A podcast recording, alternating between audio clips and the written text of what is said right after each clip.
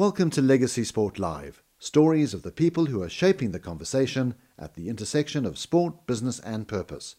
I'm Neill Duffy, co author of our new book, Legacy Sport How to Win at the Business of Sport in the Age of Social Good. Today I talk to Lesa Ukman, the founder of Pro Social Valuation Service. Lisa is a pioneer in assigning value to marketing collaborations and has developed the first model to measure the social outcomes of purpose driven campaigns. Today, she shares with me the journey that got her to where she is today and where she sees the future of sport as a meaningful player in the purpose space.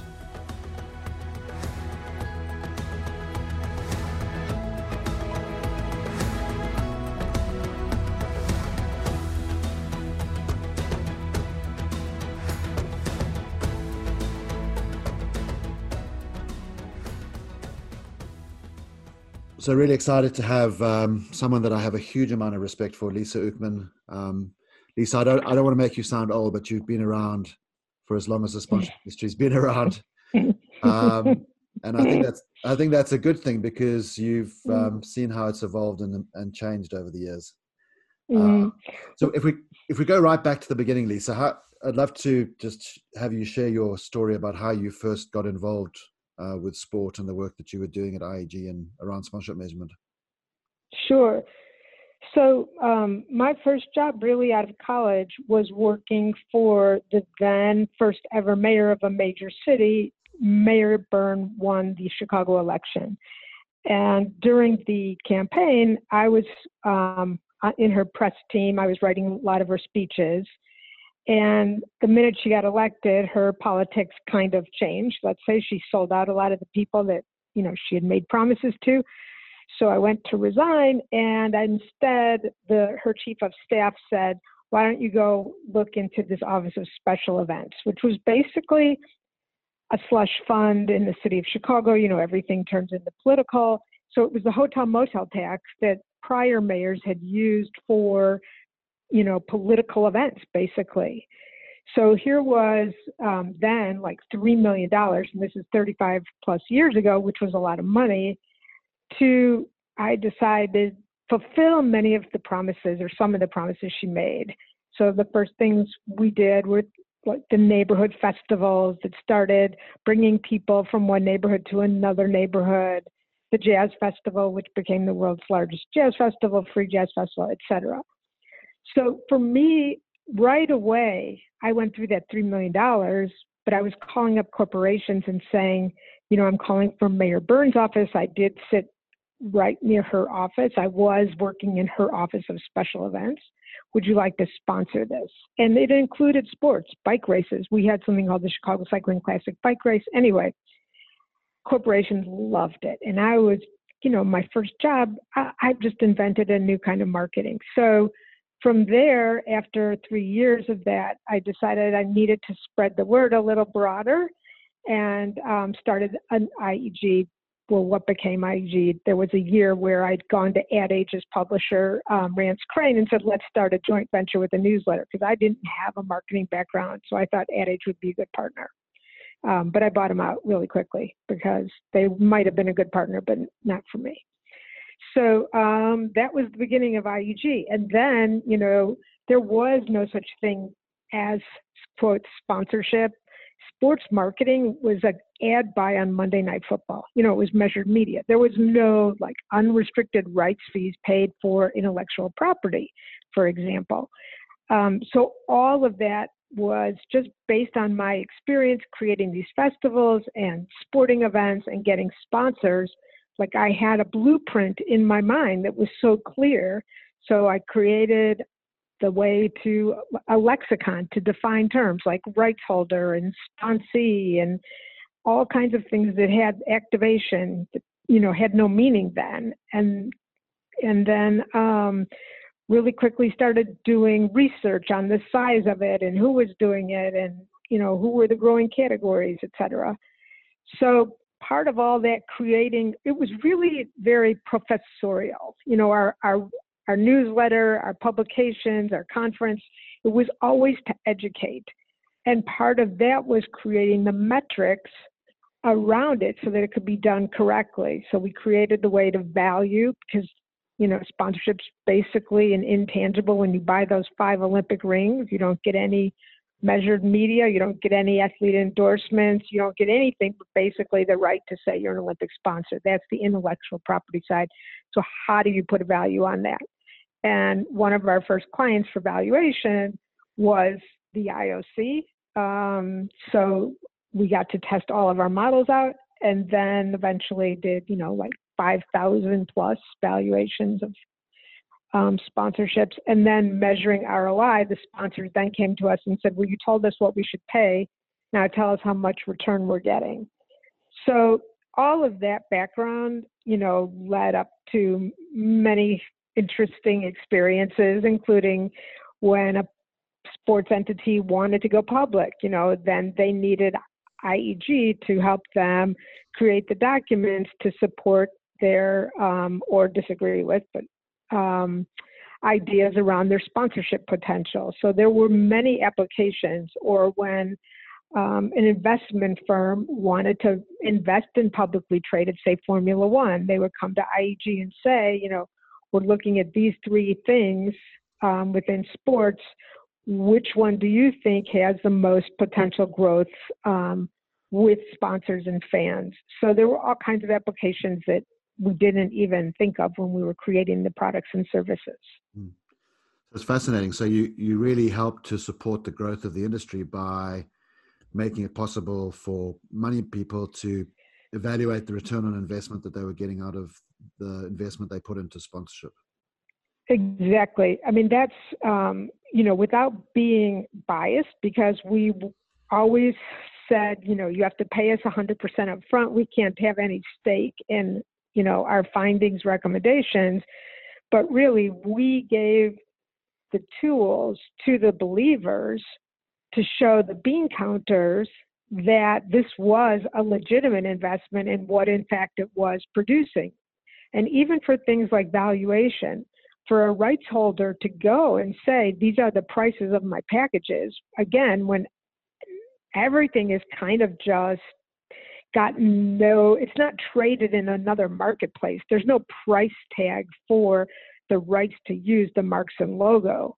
There's no price tag for, you know, we will um, put your ID on 5,000 T-shirts. How do you how do you value that? So we came up with all that.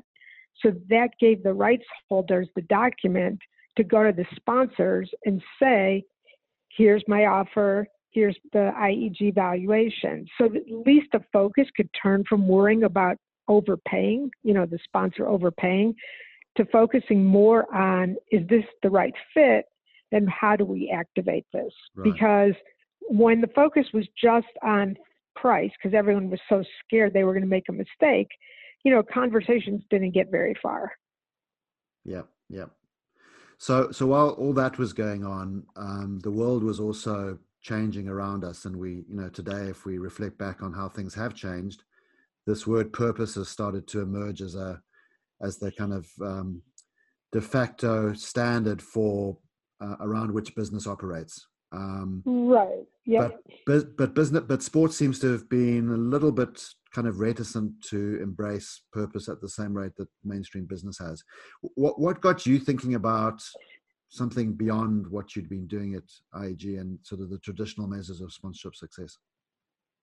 Well, so my whole shtick, okay, to use a funny expression, was it wasn't called purpose, okay? It was for me. It was about public good. So I worked for Mayor Byrne out of college because I really public service to me was what I wanted to focus on, and um, when corporations supported sports, festivals, causes, attractions in a city, to me, that made a lot more sense than interrupting people while they're watching TV um, as a way to engage and connect. And it had the additional benefit of making that community stronger, whether it's through social inclusion or social cohesion or um, all, all kinds of other benefits. So for me, from day one with these festivals, it was and sports it was always always always about service so when everything we created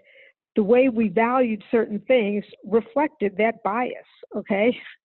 So if something was strictly commercial and it was just to promote a brand, you know, like for a while, beer companies were taking beer experiences around in, in tours. Okay. But I didn't see really a way, yes, it built brand impressions and maybe tasting opportunities, but how is that making this community stronger? It's not. So all our values were set around the idea of service, which is very aligned with purpose.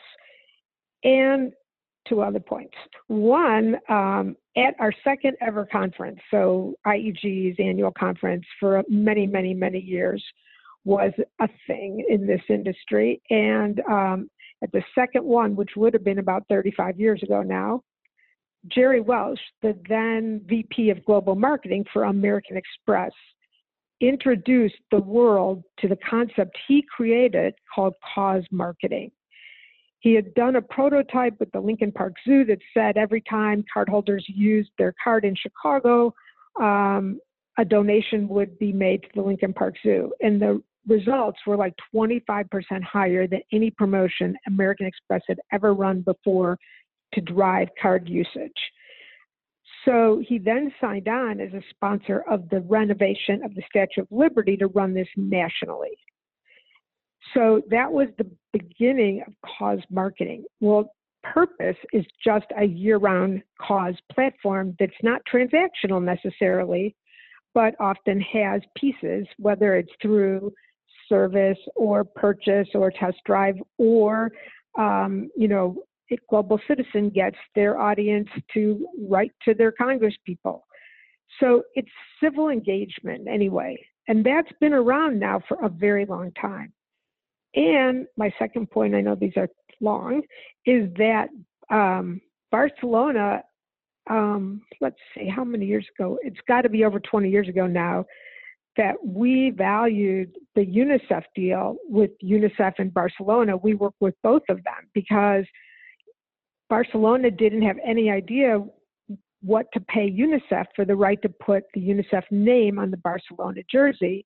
And UNICEF didn't know what to charge. What's the value, again, of intellectual property that's not really otherwise um, sold?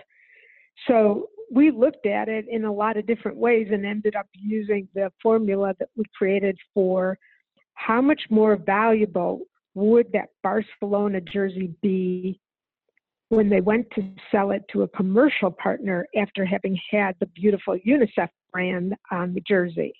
And so that was um, like $2 million, I believe, in additional annual value back then. But this partnership goes back over 20 years. So sport has been there, but not necessarily in one unified way. But some enlightened um, sports people have definitely been there for many, many years and in a big way. So um, as you as we now go into, into Lesa Ukman version 2.0 and process yeah, evaluation yeah. and all the stuff you're doing now, talk about talk about that transition and and and and and how that's evolved into something that I think is pretty powerful that you're doing right now. Yeah. Measuring social good. Thank you. Well, um, so our clients at IEG included um, FIFA, uh, FIFA World Cup, and um, you know they did an excellent job at getting a lot of money from a lot of brands and sponsors. And um, I was at a conference in the Middle East and met um, one of my longtime idols, Mel Young, who started the Homeless World Cup. And I um, got to meet him and sat down and talked to him and learned that he had like no sponsors. And not only did he have no sponsors, he was really, his hands were tied because FIFA told him if he ever approached, you know, World Cup sponsors, they would take away his right to use the World Cup, Homeless World Cup name. So I got really upset at that. I mean, I just, I just thought it was like, first of all, if I were FIFA, I would have bought Homeless World Cup as quick as I could and made it part of my offerings because if anybody needed um, some halo of good at that time for sure. It was FIFA. Um, and second of all, oh my God, this is a great brand extension. So, um, and their partners would have loved to activate around there, some of their partners. Anyway, long story short, I thought there's something really wrong with the IEG valuation for sponsorship because if we're basing it just um, from the point of view of sponsors, fine. But who's looking at value from the point of view of people and planet? And that's when I realized it was time for not an alternative to IEG at all, but a whole new way of thinking about value. What's the value created by an initiative for people and planet? Who's at the table speaking up for them? And there was nothing. You know, we have things like Charity Navigator, which looks at um, ratios of spending on mission versus overhead. But you know what? I don't really think it's such an important um, metric that sh- charities and nonprofits should live or die and be judged by that. Because if a nonprofit's having amazing outcomes, I don't care if they're spending too much on overhead according to Charity Navigator. So I realize we have like nothing that is looking at outcomes and valuing it from the point of view of people and planet. So that's when I, well, I'd already sold IEG, but I was still there because, you know, I had to stay for five years. But that's when I started thinking about this idea. And I just, it was like all over again the way I got so excited with the start of IEG. I felt like, wow, social good is where sponsorship was back then. And nobody's talking about it. Um, with the consistent lexicon and nobody's using you know consistent standards of measuring and we could really make a difference here. So um, i started this four years ago and honestly i never thought it was going to take so long to figure it all out um, but we finally finished our beta at the end of last year. So it was a really slow long process because there's just a lot of complications. But now we finished our beta and we're doing other projects, and that's fantastic. And we're not just getting, um, you know, clients from sports and arts and festivals and entertainment, but cities and surprisingly corporations. They want us to do valuation of the social good that they are doing, which was not, again, something I anticipated when we created this. It was really to help people like Homeless World Cup get money from foundations and philanthropy.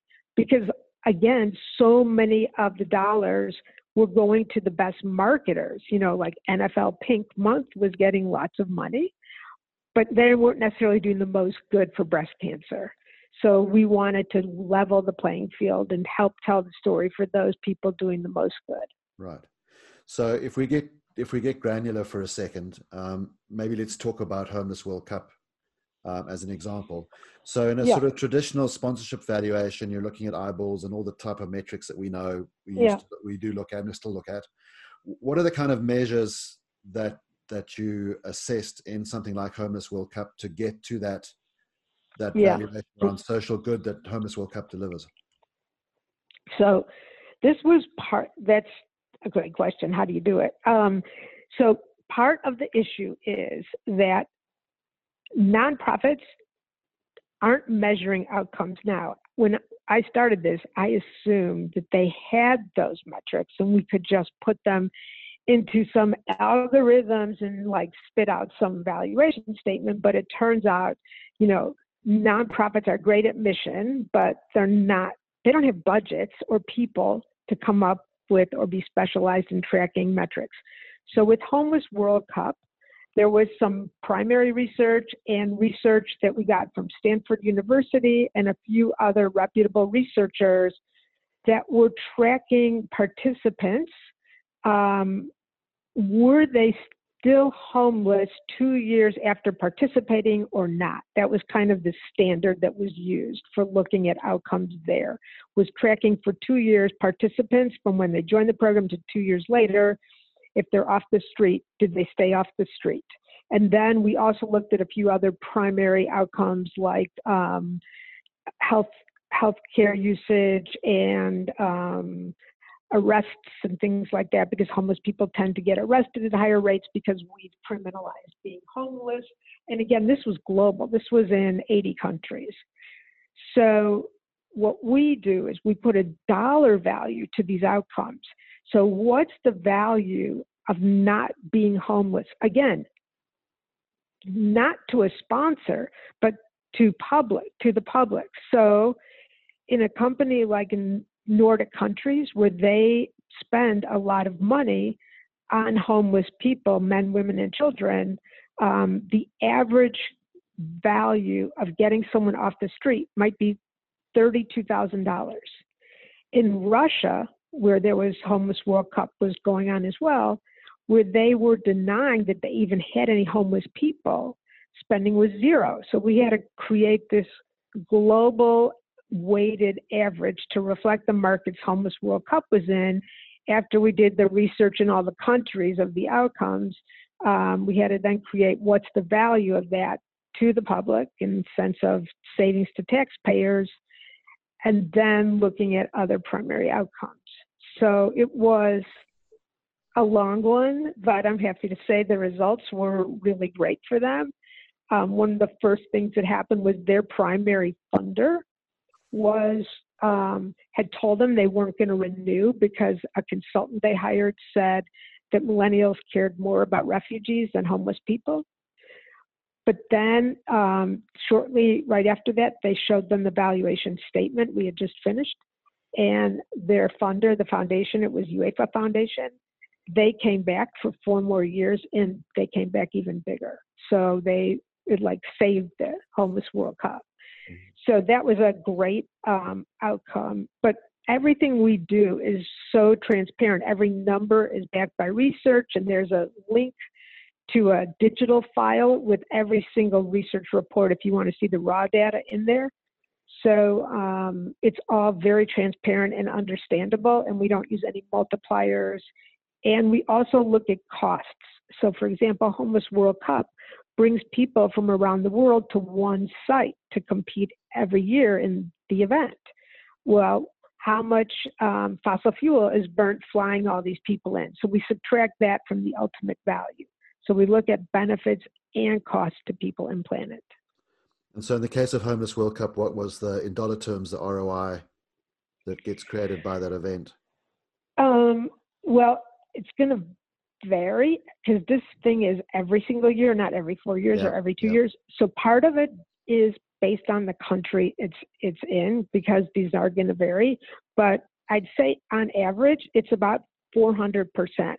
In other words, for every dollar invested in the event, four dollars of social capital, measurable social capital, is created.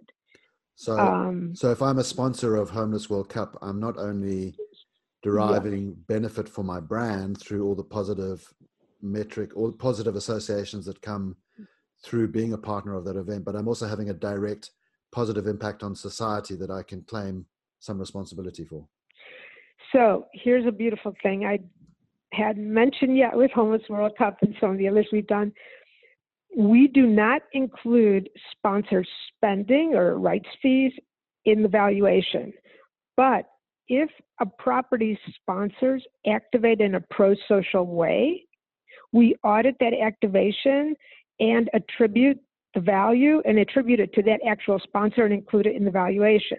So, for example, Tesco supermarkets, um, they were a major sponsor of Homeless World Cup in, in Scotland. So we looked at, okay, the volunteers that Tesco let store employees um, each store hosted a team, and that involved bringing um, team members to employees' houses or to Tesco um, rec rooms to have meals together. So, Tesco employee attitudes, we did the research uh, around homeless people changed. All of a sudden, it wasn't that these were like bums but that they just fell on harder times. So their attitudes changed, which is going to change in terms of future voting and politics, et cetera. So that was one of the activation pieces we looked at. We also looked at in-store fundraising that they did. So this was creating social capital above and beyond the event, and this is what their sponsors did. So because of my other background, that that was that's the only easy part of these valuations. right, right.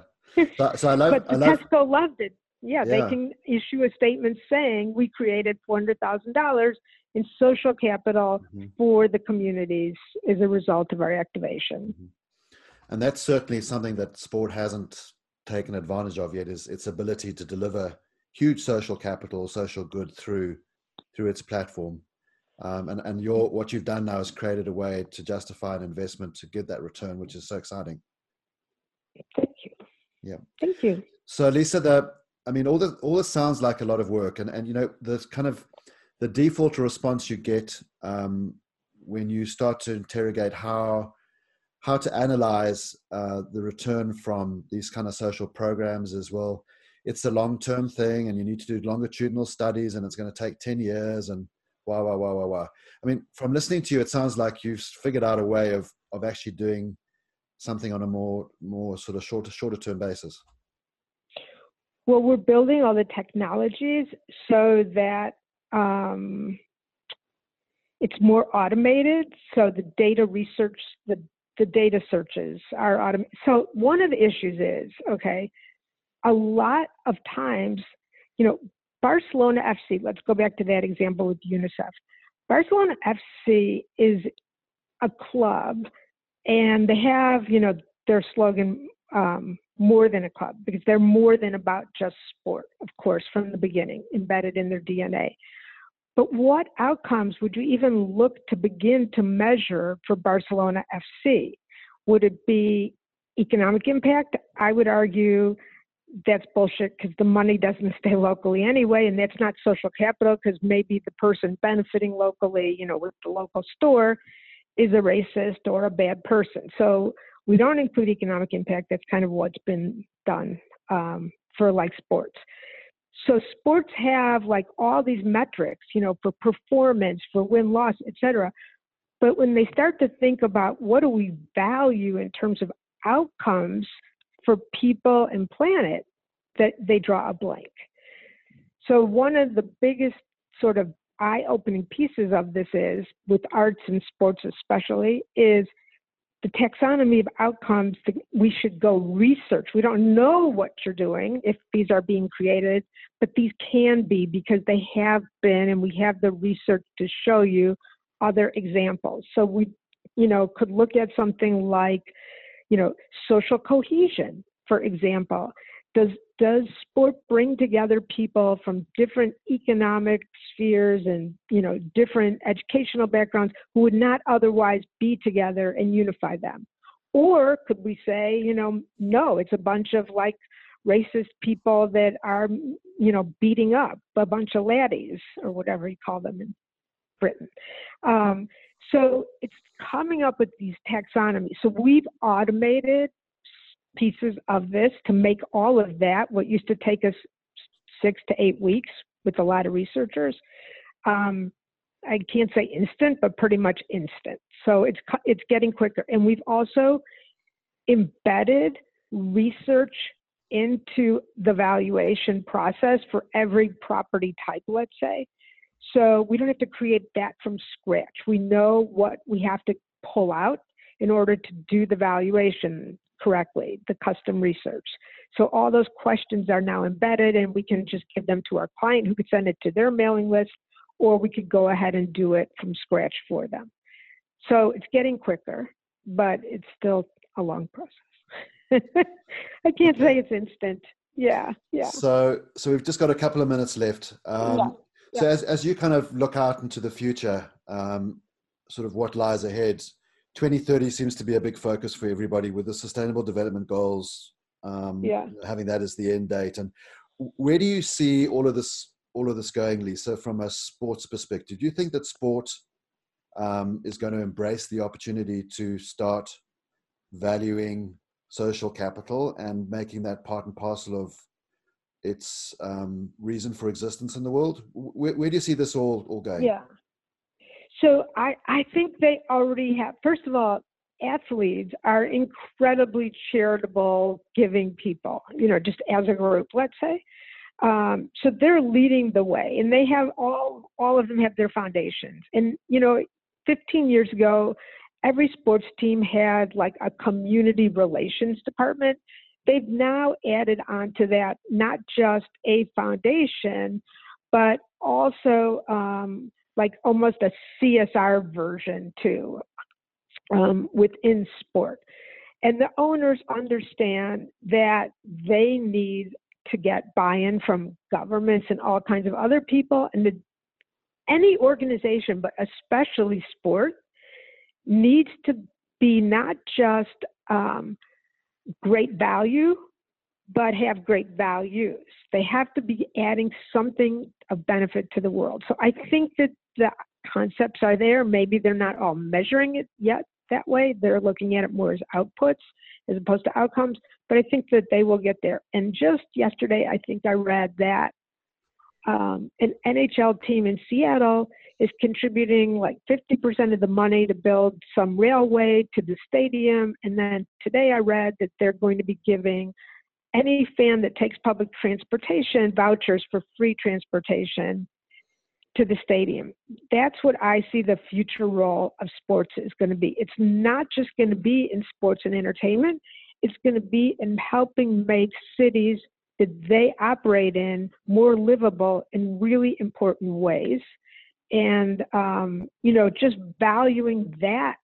It would be so fun to do research around people that for the first time took public transport to that NHL stadium and then as a result of that experience started using public transportation sometimes for their commutes to work okay so that the impact magnifies because sport has the platform no one else has to influence and reach so many people so it's both what they can do as an entity as well as the behavior that they their athletes their sponsors can influence and change. And when you start measuring that, you know, it looks um, really interesting. So I, I'm very optimistic 2030. Well, that's a great note to end on. Lesa, thank you for the amazing work you do. Um, thank you, and, Neill. I love what you're doing. Thank you.